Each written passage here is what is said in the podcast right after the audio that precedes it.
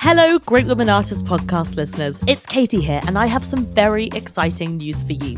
I have written a book called The Story of Art Without Men. The book will be published by Penguin, is out on the 8th of September 2022, and is available to pre order now. I have linked to the book in the show notes.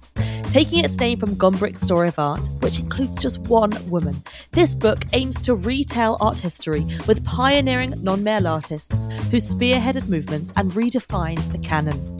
Beginning in the 1500s and ending with those defining the 2020s, this fully illustrated 500 plus page book is divided into five parts, pinpointing major shifts in art history. But in this series of the podcast, I am so excited to be continuing my partnership with the brilliant Alighieri Jewelry, who have been supporting the GWA podcast for the last two years. Alighieri creates fragmented talismans of imperfection and vulnerability, which are hand cast in London's Hatton Garden with recycled silver and gold.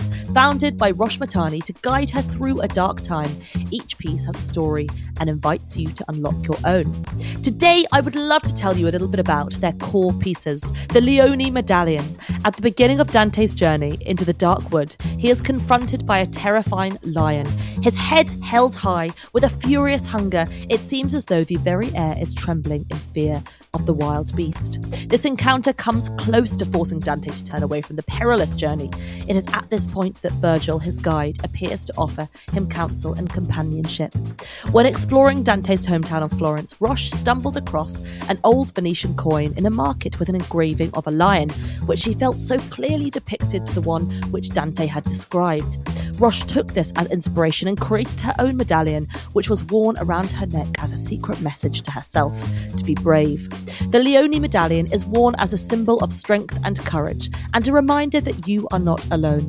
Alighieri will be donating 20% of all sales of the Lion Club collection to Ukraine Humanitarian Appeal for the month of March in support of families and communities in Ukraine and bordering countries who are in need of urgent supplies. You can visit this collection at www.alighieri.co.uk. And just for our listeners, Alighieri is offering a 10% discount across all products with the code TGWA at checkout. I hope you enjoy this episode. Hello, everyone, and welcome to the Great Women Artists podcast with me, Katy Hessel. Some of you might know me from The Great Women Artists, an Instagram account I set up in October 2015, which celebrates female artists on a daily basis, ranging from young graduates to old masters. Well, in a similar fashion to the Instagram, this podcast is all about celebrating female artists from a variety of backgrounds and histories. And I'm so excited to be interviewing artists on their career, or artists, writers, curators, or general art lovers on the woman artist who means most to them. What I want this podcast to do is celebrate female artists in all different capacities, so you, the listener, can gain a look into the greatest female artists working now or from art history. I'm so excited to say that my guest on the Great Women Artists podcast is the esteemed curator and art historian, Dr. Alexandra Munroe. A pioneering authority on modern and contemporary Asian art and transnational art studies, Alexandra is both the Director, Curatorial Affairs at the Guggenheim Abu Dhabi and Senior Curator, Asian Art at the Solomon R. Guggenheim Museum in New York City, where she has also led the museum's Asian art initiatives. Recognized for her pioneering scholarship on the likes of Yayoi Kusama, having staged a groundbreaking exhibition by the artist in the 1980s, Alexandra has also been hailed for bringing such historic avant garde movements, such as the radical and experimental post war movement Gutai, to international attention. She is the recipient of the Japan Foundation Award and the 2018 Commissioner for Cultural Affairs Award, both bestowed by the government of Japan in recognition of her contribution to Japanese art history. In 2017, she was the lead curator of the Guggenheim's exhibition Art and China After 1989 Theatre of the World, which was lauded as one of the most influential exhibitions of the decade. But the reason why we are very excitingly speaking with Alexandra today is because she is also a leading scholar in the field of one of the world's most groundbreaking artists, Yoko Ono, a visionary, performance art, and fluxus pioneer whose extensive career has spanned from the 50s to the present day, who has fought for world peace and trailblazed both music and art in pieces that continue to raise vital questions about the world we live in today. Alexandra Munroe, welcome to the podcast. How are you doing today? Thank you so much, Katy, for that rambunctious introduction. I mean, thank you so much, Alexandra, for coming on the podcast. It's such an honor to interview you. So, Yoko Ono is nothing short of an icon. Age 89, her extensive career has seen her fight for global injustices and make protest part of her art. She works with her body, uses objects familiar to us, employs words that I find speak to us on such a universal level. An example being her instruction series that open up the world in such illuminating ways. It's impossible not to see the world in an entirely new way. So I want to start by asking you, Alexandra, how do you feel when you are confronted by the work of Yoko Ono? Well, of course, the brilliance of Yoko is that she has such an enormous and capacious variety of works, right? I mean, she makes word paintings, she does performances, she does billboards, she does experimental films. She is one of the greatest musicians and composers of any generation of the 20th and 21st centuries. So it is hard to distill a single encounter. She's also an artist who has spanned seven decades of art making and consistently is making art again, in all these different mediums, she has no interest in hierarchy or division among the media in which she swims. She continues to make art that inspires us and that I guess essentially brings us to a state of wonderment. And Katy, in response to your questions, I'm just reminded of her seminal 1966 text. My theory on Yoko is that she's essentially a poet. And it's really words that shape her reality. And then it's those words that are a gift to us and a kind of transmission of mind. I think wonderment is such a perfect word as well to describe her. I mean, some of my favourite of her works are her instruction works, her touch poems, one titled Touch Poem for a Group of People, which simply says, touch each other. Another is her earth piece, which reads, listen to the sound of the earth turning. And despite these works being so simple, they make us step back in such an incredible way and just reflect and just be in the world around us. It's these kind of simple acts. They are incredibly captivating, but also extremely meditative. What do you think of the power of her words? Well, I think you've articulated, Katy, exactly what her art form is, which is this kind of very simple act. Act is the key word here. Art before Yoko, you could say, was all about depicting reality. It was a picture on a wall or it was a tumultuous self expression. But Yoko takes the act of art as something that is completed in the mind of the viewer, that is completed in the action of the spectator. And she makes art about connection, or again, what I said earlier, transmission. I love this idea of art before Yoko. It's almost like kind of BC, but BY or something. BY. Basically it's not a depiction of reality it's reality itself it's yeah. not a depiction or a symbol of experience it's experience itself that is a profound shift. And that is the shift of the avant garde. I mean, really going back to Dada, uh, you could say in the 20s and 30s, which also, by the way, was very active in Japan and is one of the legacies that Yoko inherits as an existentialist philosopher, avant garde artist in Japan in the late 40s and 50s. Um, but uh, it is really Yoko who makes it her life, as you said earlier, her life fight to bring art into the realm of the everyday and into the realm of the mind. Yoko is about connection. And Yoko is acting not outside of society, but in the muck and violence and terror and promise of society. Absolutely. And when did you first discover the work of Yoko Ono? Well, I've been thinking recently that uh, growing up in the 60s and 70s, Yoko was part of the air we breathed. Yoko was part of the culture we followed. It was part of the music, part of the revolution, part of our time, essential to our time. My first professional encounter as a scholar and art historian with Yoko was in the 1980s when I had first moved to New York as a curator at the Japan Society. Yoko, she would come to many of the events at Japan Society bunraku concerts, Noh presentations, uh, lectures by Issey Miyake.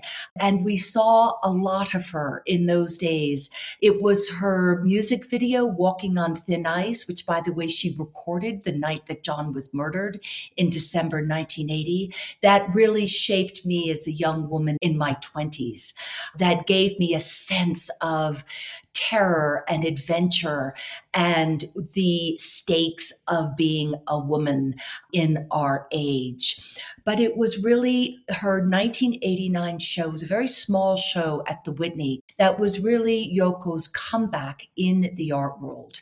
She had always been very influential in the music world throughout the 70s and 80s, but her period of what some thought at the time was inactivity in the 80s, directly after John's death, was actually nothing but. She was beginning to work by the mid 80s on a whole series of new works that were bronze casts in the Reagan era of some of her earlier ephemeral works. And it was that series that really sparked my devotion to Yoko and which kind of made me her servant. I love that idea. And how do you think she has changed your view on the world?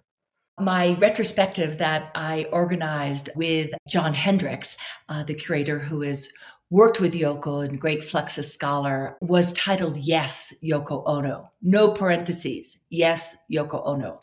That show was presented at Japan Society in 2000 and traveled to 13 venues in four countries. Incredible. well over a million visitors.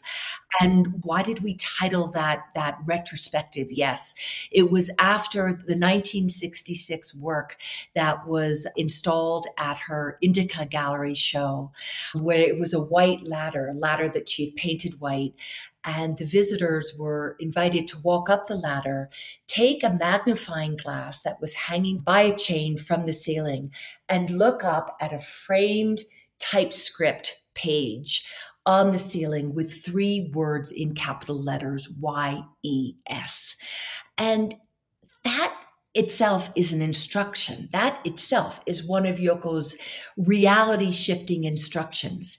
And what it has meant to me is this idea that attitude is a cognitive choice. Attitude is an act of will, an act of mental will. And indeed, it was that, yes, that John Lennon saw at the show in 1966 and went up there. In London, right? Yeah, in London. And he later said if that words that I saw through the magnifying glass had been something negative, smash the piano with a hammer, break the sculpture, boring, negative crap, he wrote, I would have had no interest. That, yes, John later said, made me stay. And I would say that, yes, has made me stay too. Oh my goodness. She is such a trailblazer and just in every field. What's incredible about the yes is that it can apply to every single person, no matter if it's in the museum or gallery walls. She's shifted our attitude and just her approach to life is just so phenomenal. But I want to get into her work in a short while and sort of take us back. So, Yoko Ono was born in 1933 in Tokyo. She was the eldest of three children. She was born to a banking family. Tell us about her childhood. Were the arts ever present in her early life?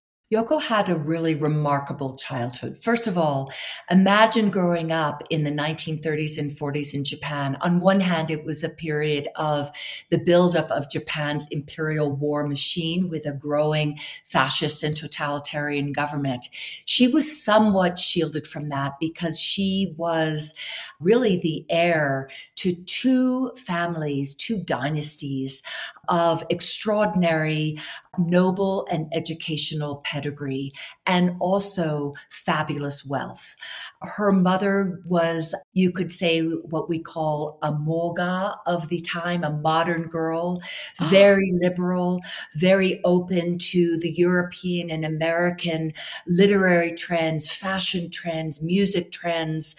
And also, interestingly enough, one of her parents was, in fact, a Protestant. So, on one hand, she was raised in a Protestant ethic that many Japanese who wanted to kind of be liberated from some of the strictures of traditional Japan chose in the Meiji and Taisho and early Showa periods. So it was a sign of um, an act of liberalization. It was kind of a will to choose to be somewhat open to Western influences of individualism, of expressionism.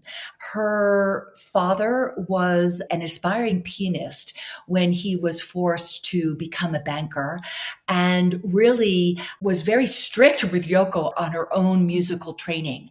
And it was this early exposure to rigorous Western training in piano and in voice that became the foundation for Yoko's extraordinary musical compositions and practice. Incredible. So she was already from an early age almost like a child prodigy in a way.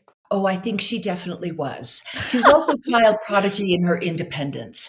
Um, she was from a very early age, she says, already critical of certain customs of conformity that even among her parents, who were highly independent, even in the context of Japan at the time, not independent enough for Yoko. Oh my God, amazing. But I mean, when she was 12, I mean, like you say, she grew up in the 30s and 40s, which was such a vastly developmental and politically tense time as well. I mean, she was about 12 at the time of the atomic bombings of Hiroshima and Nagasaki, and as a result, was forced to flee to a remote bunker with her family. I mean, how did the war affect Yoko Ono's family and upbringing? Well, her father was away for most of the war. And for a year or two during the war, the family did not know where he was. And Yoko has spoken of and written about this longing for her father, this existential uncertainty that was defined by the culture of war and devastation and despondency in Japan, increasingly in the 1940s, but also attenuated by this absence of her father. You have to remember that Yoko was also going back and forth to the United States. She was really raised bicultural and bilingual and binational. When she went back to Japan at one point and entered, um, you know, junior high, I guess it was, the Japanese students called her batakusai, meaning she smelled of butter, meaning that she was sort of not really one of them. I, I almost feel that more than the war itself, the experience of the war, this experience of never being at home in Japan and never being fully at home in America as a child, that always being an outsider, always, as you said earlier, seeing the world from a distance and the ability to distill it and transmit it and twist it, I think really comes to define her practice and her attitude. But she also does speak about um, it was actually not the atomic bombs, it was actually during the horrendous American fire bombings of Tokyo that really built up in the spring of 1945 that her mother moved the family well out of Tokyo. And she talks about memories of she and her brother lying in a barn that had kind of an open roof to the sky and exchanging menus in the air of what they would eat if only there weren't such tough rations. And it's really those moments of dreaming as a means of survival that also come to really influence and shape her practice. And it's interesting that that early memory, she's looking at the sky and imagining the sky as this calling to a vast, pale freedom. And later on in her instruction paintings, you see over and over again these references to nature, water, and sky and air and uh, the kind of infinity that nature composes. It's just incredible the kind of universality as well of her work. You know, it's interesting that you said she felt like she was always an outsider. And actually, in a way, what an incredible view on the world to kind of be a citizen of the universe and see so much of the world as an individual because I think that's what her work does. It speaks to each and every single one of us on an individual level. It doesn't matter how old we are, it doesn't matter where we're from. Everyone can be touched by Yoko Ono. That is absolutely true. But I think we also have to appreciate the extraordinary pain and abuse and racism and sexism that she was subjected to throughout her life. As a child, again, this, uh, you know, was sort of, you know, microaggression, both in Japan and the United States, you could say that she was experiencing. But just imagine, Katy, landing in New York in the center of the avant garde Manhattan in the late 1950s and early 60s, 15 years after World War II.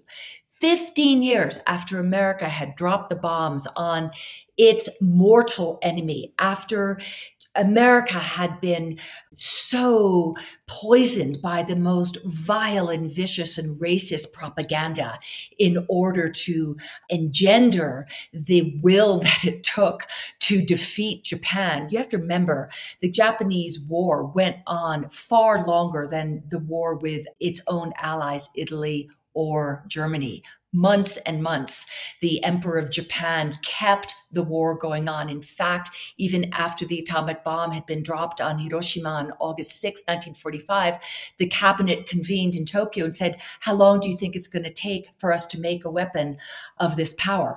Uh, but just imagine being a woman, a Japanese woman, and an avant garde artist in the throes of chauvinist imperialist American art world at that time. So you say, of course, that there's this ability to connect and this universality, but it came through Yoko's own extraordinary confidence and will. And again, this conviction of yes. It was not easy. There was tremendous pain, even within her own marriage, as we know. So that outsider status was a way of survival for her. Absolutely. And how did the transformative effect of the post war American occupation of Japan actually then change Japanese culture at large? Because she was still living in Japan. Am I right in thinking, you know, in 1951, age 18, she became the first female student to enroll at the Gakushūin University's philosophy department? I mean, how did this change culture at large in Japan? And how did it change Ono's life as well? Well, again, the post war period has many different seasons. I think Yoko was attuned to all of them. Most importantly, and perhaps most influentially, in the immediate post war aftermath, Katy, there was a tremendous sense of euphoria.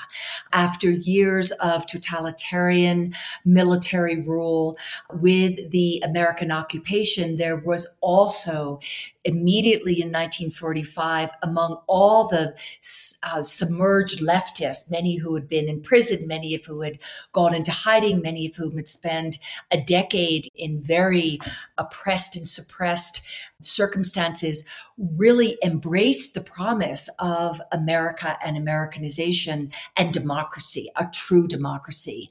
And with that Americanization early in the 1940s, also came French influence of existentialism, came jazz, came lipstick, came prostitution, came Hollywood, came movies, came glamour, a whole wealth of world literature. And Yoko was, at, when she was at Gakushūin, which is the top elitist university in Japan, in the first class in the post war period, and the first woman in that class, she was immediately exposed to this increasingly left wing, liberal, very French inflected philosophy. And I think it was that attention to language, that attention to words, that attention to revolution, to radicalism, to promise, to individuality, to the power of the individual after the suppression of totalitarianism that really, I think, influenced Yoko. And she took that and really made it central to her practice and to her art moving forward. And then she moved back to New York in 1953. Her parents had moved to Scarsdale. She went to Sarah Lawrence College. Later, she dropped out and moved to downtown Manhattan. And you could say the rest is history. So, what happened here? I mean, how did she get involved with the downtown NYC avant-garde scene. I mean, this was just the kind of the most exciting place on the planet. She made it the most exciting place. Exactly, exactly. So uh, I said earlier, you know, she she was um, very close to her family. She was very much shaped by the extraordinary riches, I mean cultural riches that her family made possible. She was also very much shaped by this going back and forth between America and Japan. She was already one of a kind because of her life experience. But in 1955, she dropped out of Sarah Lawrence and eloped with the pianist and composer Toshi Ichiyanagi, who was in America doing some studies and later was a student actually of John Cage. Wow. And it was really her relationship with Toshi, or I could say Toshi's relationship with her, that uh, really led both of them into this early coterie of the downtown avant garde around Duchamp, around John Cage, around Merce Cunningham, and eventually by the late 50s and early 60s, of course, around George Maciunas and what would become the Fluxus movement. Oh my goodness. But I mean, just before this as well, I mean, from December 1960 to June 1961, she was hosting these series of concerts in her loft at 112 Chambers Street. I mean, tell us about this time. How are these performances radical and who was attending them? Oh my God, the whole world was attending them.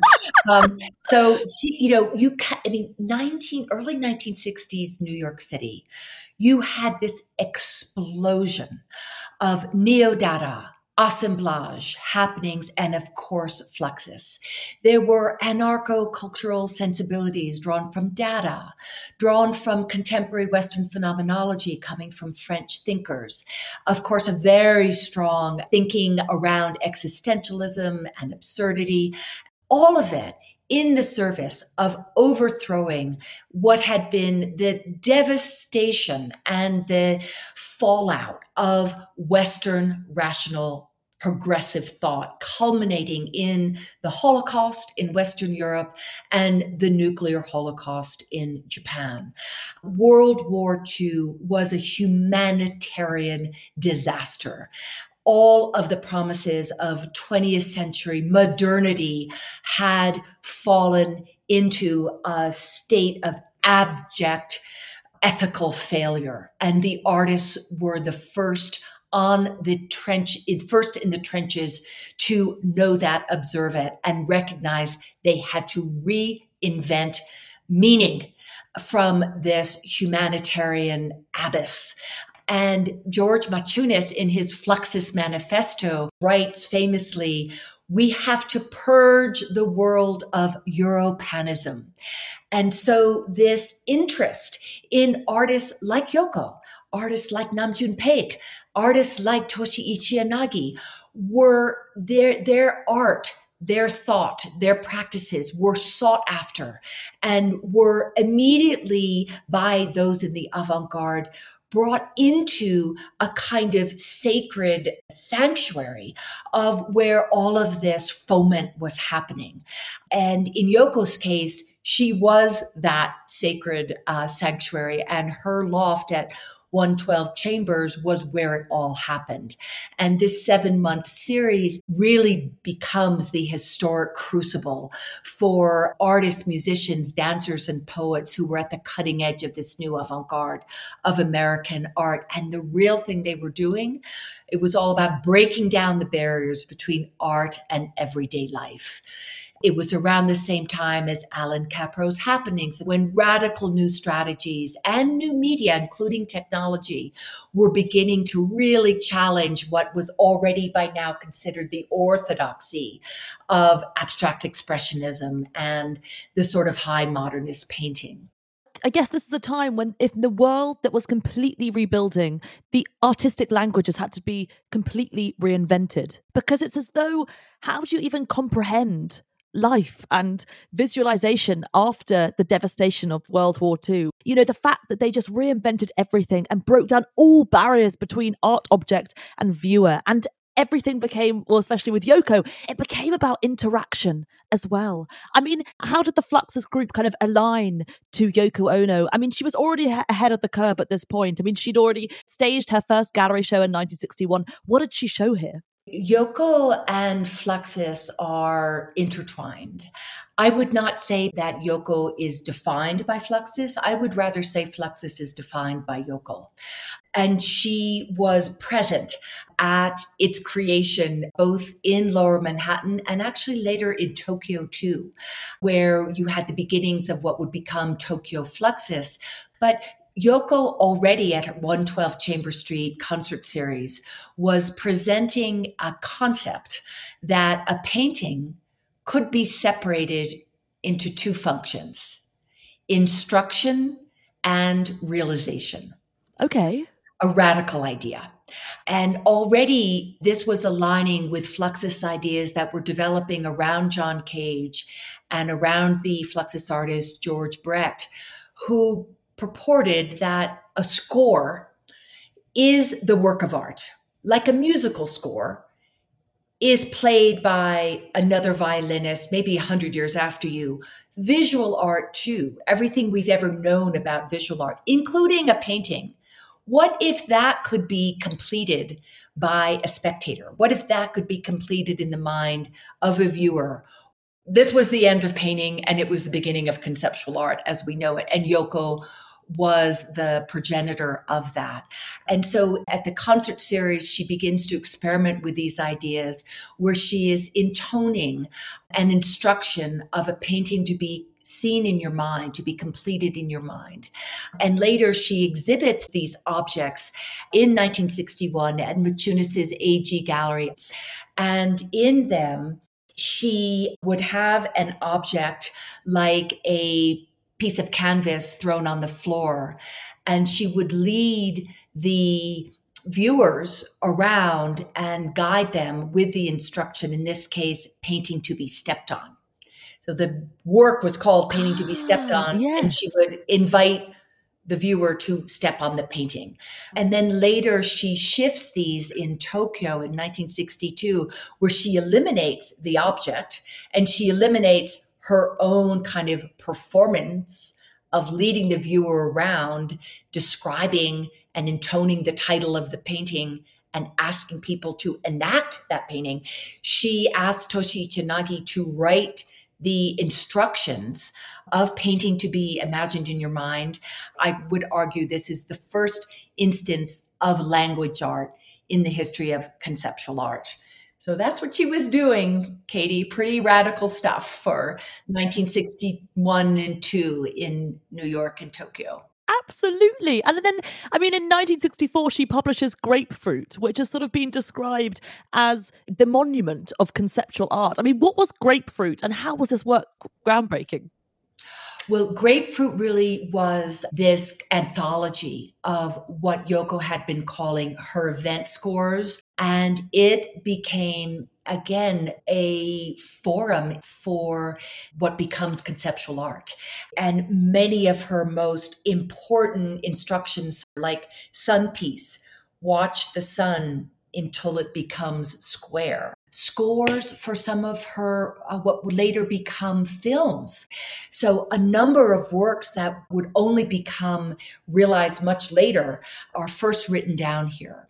And they're magical and they're radical and they're light as air and they are changing what anyone ever knew art could be and reminding you there was still a lot of stuff to fight against, a lot of chauvinism, a lot of market power.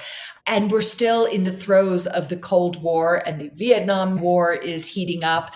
Tokyo's about to have its Olympics, and Yoko is there inventing a way to describe an art that exists in your mind. Incredible. And then in 1964, she created one of the most groundbreaking pieces of art, I think, of the entire 20th century, Cut Piece, which was first performed in Kyoto and then New York. And it Cut Piece speaks to so much, but it's very much about for me, questioning the power of trust and was one of the earliest works to invite audience participation. It saw her kneel, still and silent, on a vast stage. She was initially dressed in a black suit with a pair of scissors laid out in front of her, and she invited the viewer to contribute to the work. I mean, tell us about Cut Piece. How was it groundbreaking, and how did it question human values but also speak to the political era? cut piece is a formidable and iconic yeah. work of art. I don't even know where to begin. Um, I agree. I agree. We right? could do a whole podcast on cut piece. we could do a whole podcast on cut piece and i believe you i'm sure there are many dissertations that are just focused on this one work Katy you're right to focus on it it has really gained iconic stature in the history of performance art but also in the history of proto feminism. It operates on so many levels. But I think what interests me most is the feminist dimension of it, uh, because she is inviting the audience, primarily men, right? It was primarily men in all the cities where she performed this, who would come up and be the first to take this giant pair of scissors and cut her clothes off until she was virtually naked on the stage. And she is sitting, I think, significantly in a position of submission, the Japanese seiza position, which is with her knees folded underneath her. She does not speak. She does not wince. she is looking straight ahead. And her, again, stoicism and her invitation for the audience to observe its own violence, the terrorizing rape, really, of the gaze of the Japanese woman sitting on the stage kind of inviting this interaction. That aspect of it is what I think remains so relevant to us today. It's speaking about gender, it's speaking about racism, it's speaking about the male gaze. It has continuing urgent relevance, I think, for generations working today. And then just in the history of performance art, I mean, Carolee Schneemann was maybe doing some work around this time, Kusama also.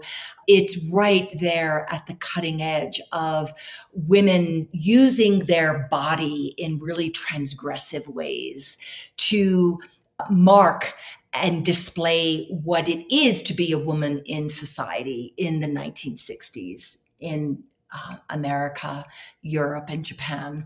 I find it fascinating as well that she performed it around the world. But I mean, the 60s was such I mean, a vital decade for art, of course, and the development of performance art and proto feminist art and conceptual art.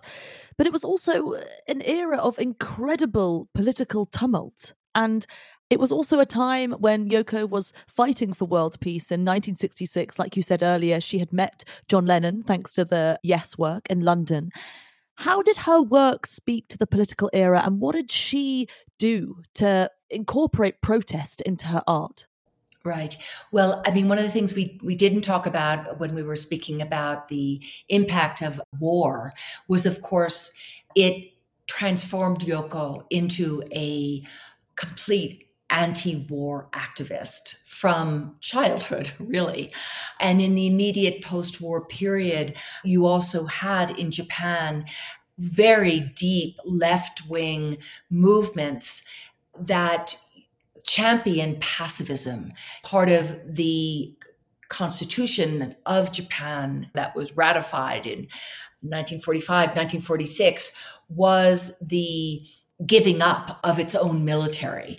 Um, Japan had to rescind its militarism in order to kind of accept the terms of defeat.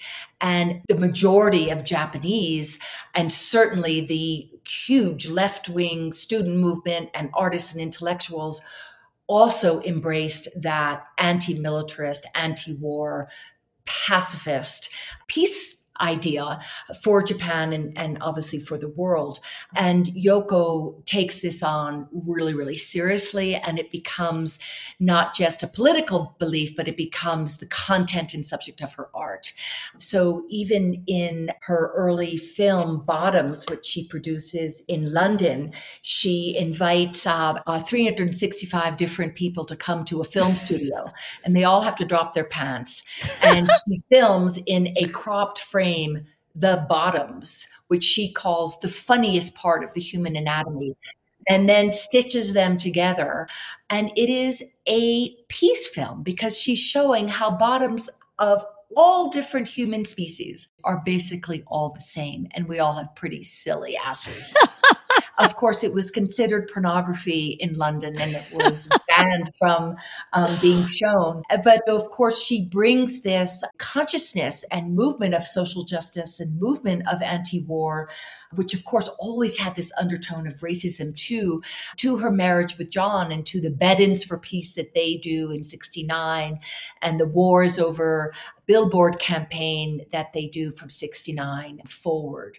And, you know, he was obviously a, a musical legend and incredibly famous. And it's so interesting actually even just watching you know i don't know if you've seen get back the documentary about the beatles recently but i love watching her in it because she was just absolutely formidable. And i think history has definitely underestimated her influence on him. And i'd love to ask you how do you think she influenced john lennon?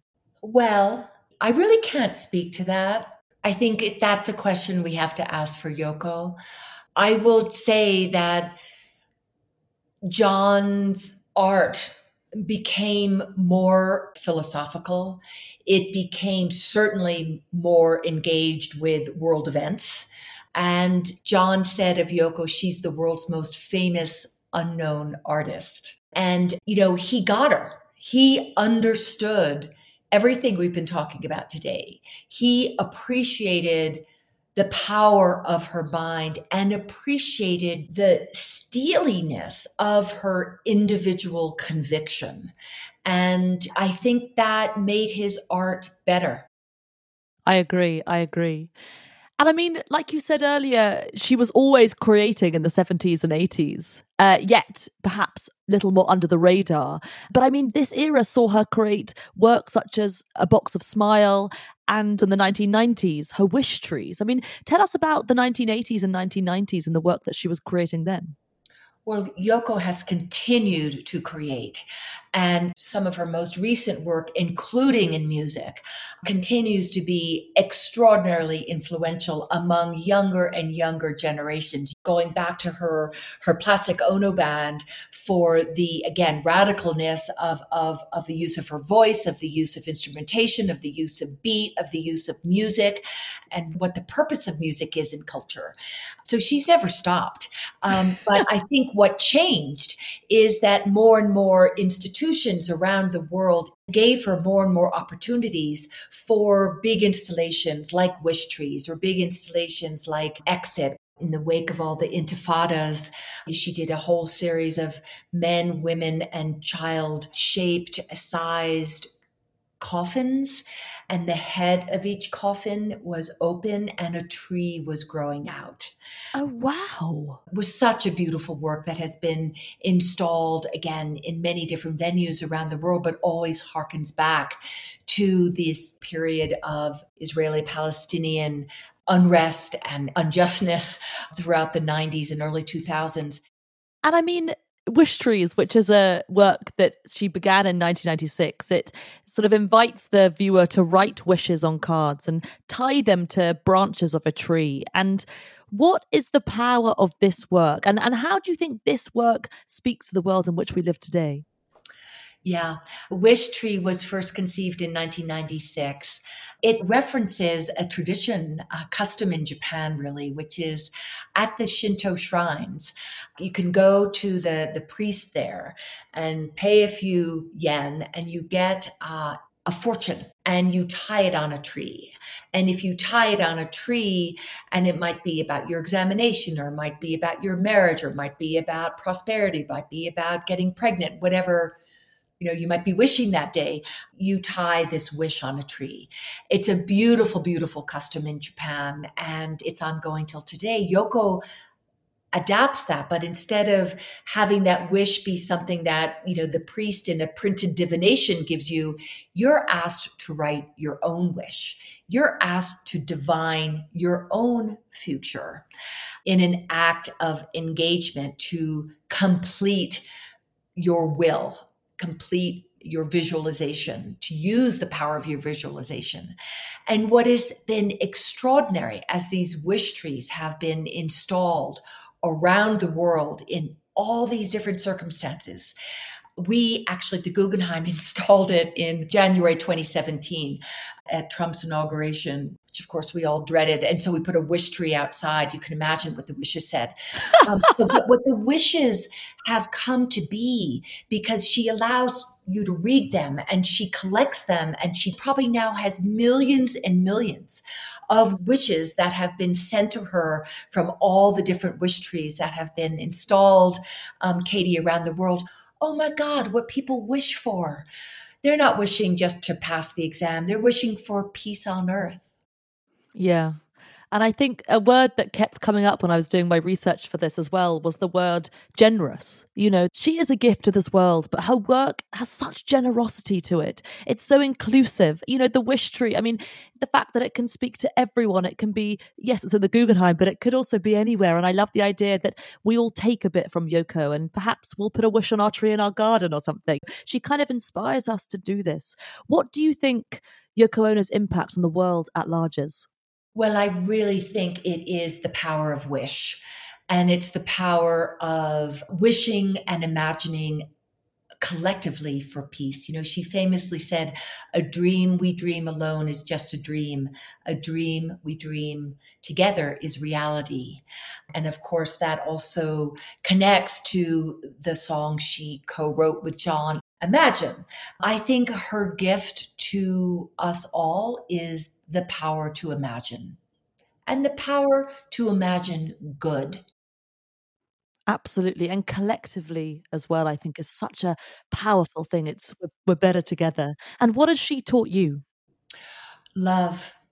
I think this also, everything we're talking about, Katy, it really comes from love and her faith in love as a transformative agent to make things happen in the world. You wouldn't believe the amount of times I've been on a stage with Yoko in cities around the world with audience members hanging from the rafters and seeking wisdom from her, having their lives changed, confessing to her how her work, her language, her music, her performance, her Yoko-ness has changed their lives.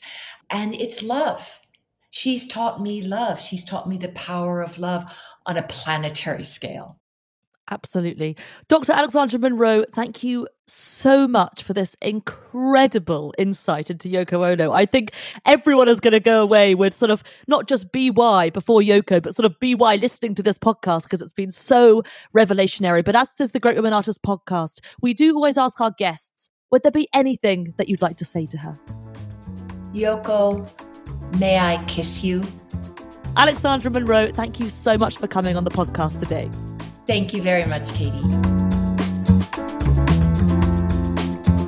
Thank you all so much for listening to the Great Women Artists podcast with the fantastic Alexandra Munroe on Yoko Ono.